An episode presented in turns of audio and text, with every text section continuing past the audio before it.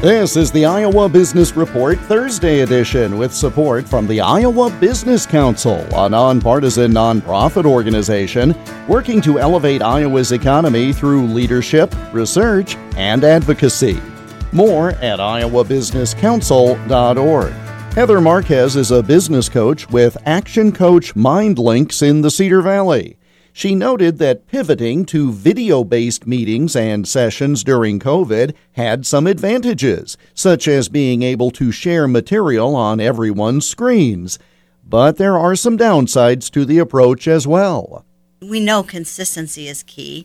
Doing something consistently builds over time, and that's really how you gain the results. There's no secret potion or recipe that you can take on. It's that consistent behavior over time. And that's what coaching does consistent over time. And so I find it's it's so much easier now to be flexible. It's so much easier on the time constraints. We all have more time in our days when we're not in a car traveling. So there's a lot of benefits.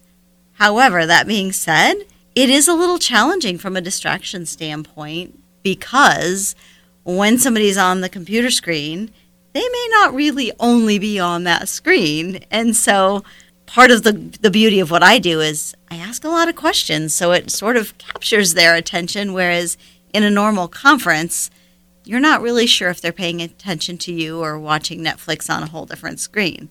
Heather Marquez is a business coach with Action Coach MindLinks in the Cedar Valley.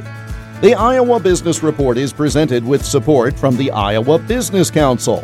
Learn more and get details on their new quarterly survey at iowabusinesscouncil.org. I'm Jeff Stein for the Iowa Business Report.